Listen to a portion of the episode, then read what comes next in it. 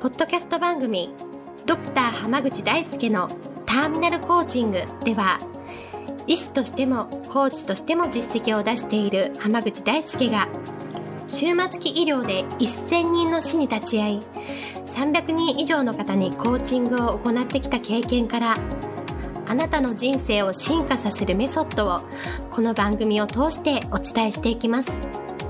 それでは今回の番組をお楽しみください。今日もドクター濱口大輔のターミナルコーチングの音声をお聞きいただきありがとうございます。それではナビゲーターの園尾さん、今日の質問をお願いします。はい今日は副業を始めてみたいなと最近思うようになりました最初にまず何をしたらいいかとか副業に関する考え方とかを浜口先生にお伺いしたいですよろしくお願いしますという質問が来ていますよろしくお願いいたしますよろしくお願いします。はい結構ね、副業やりたい人多いですよね。うん多いと思いますね最近。結構実は医療関係者でも多いんですよ。おそうなんですか？そうなんです。っていうのもね、あの結構コロナの影響で、あの、病院とかの、あのいわゆるあのアルバイトって言われている、その当直とか、うんうん。土土日に診療するような、うん。まあ、ほもともと勤務してる病院以外での仕事っていうのが結構減ったりとか、金額がすごいへ減らされてるんですよ。で、だから前と同じ、例えば日日曜日にこう朝から夜まで救急外来をで診療しに行ったとしても、だから前よりも、例えば何割か収入が減っちゃうみたいな人が出てきていて、でそしたらもういっそ他のことやった方がいいんじゃないかっていうふうに考えてる人が結構多いんですよ。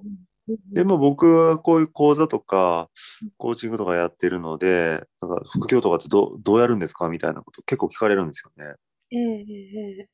で、まあその時にやっぱ多いのが、うん。その本業と全然関係ないことをやった方がいいのか、うん。その本業にこう近い関連のところで何かやる方がいいのか、どっちがいいんですかってよく聞かれるんですよ。うんうんうん。で、やっぱそこで、あの、まあ、な、何をやりたいかにもよよるんですよね。その副業って言っても、その全然本業と関係ないものもあれば、関係あるものもあったりして、いや例えば、まあ有名なので言うと、うんうん。あの、不要ひ、ひふあの、いらなくなったものを、うん。例えば、あ。あの、ヤフオクとかメルカリとかで売って、はいはいはい。で、ちょっとした、こう、小遣いにするみたいなものもあれば、うんそれこそ本当に、まあ、最近は多いのはコーチングとか、うんうんうん。なんかそこセラピストとしてうん。自分でやっていくっていう人もいらっしゃったり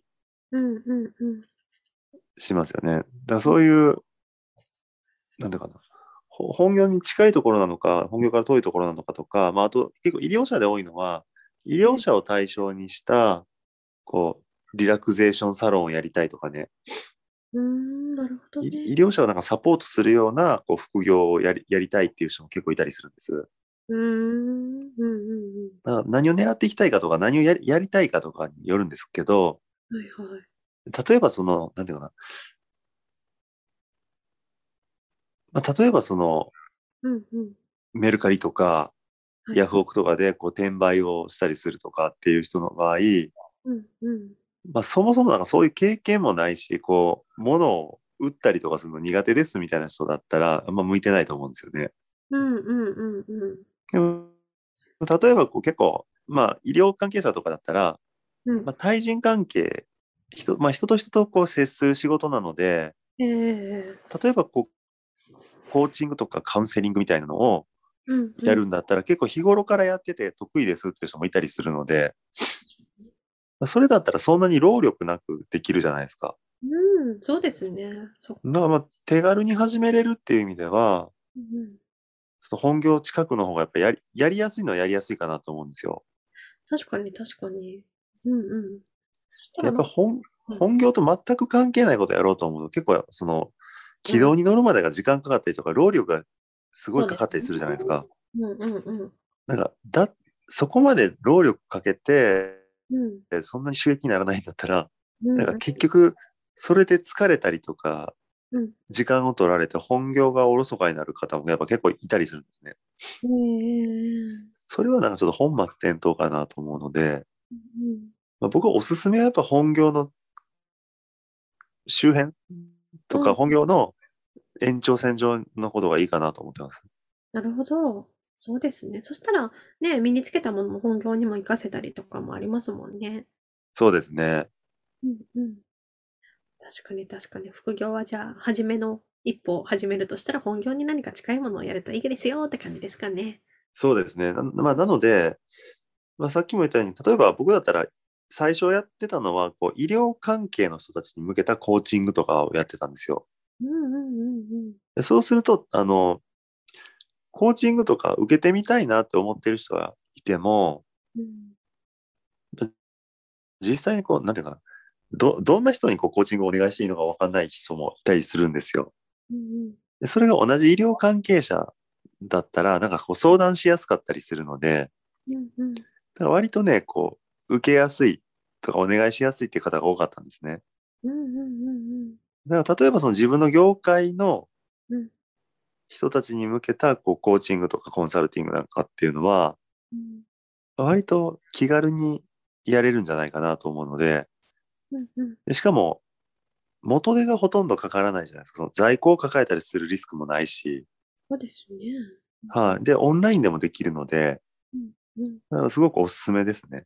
うんうん。なるほど。うんうん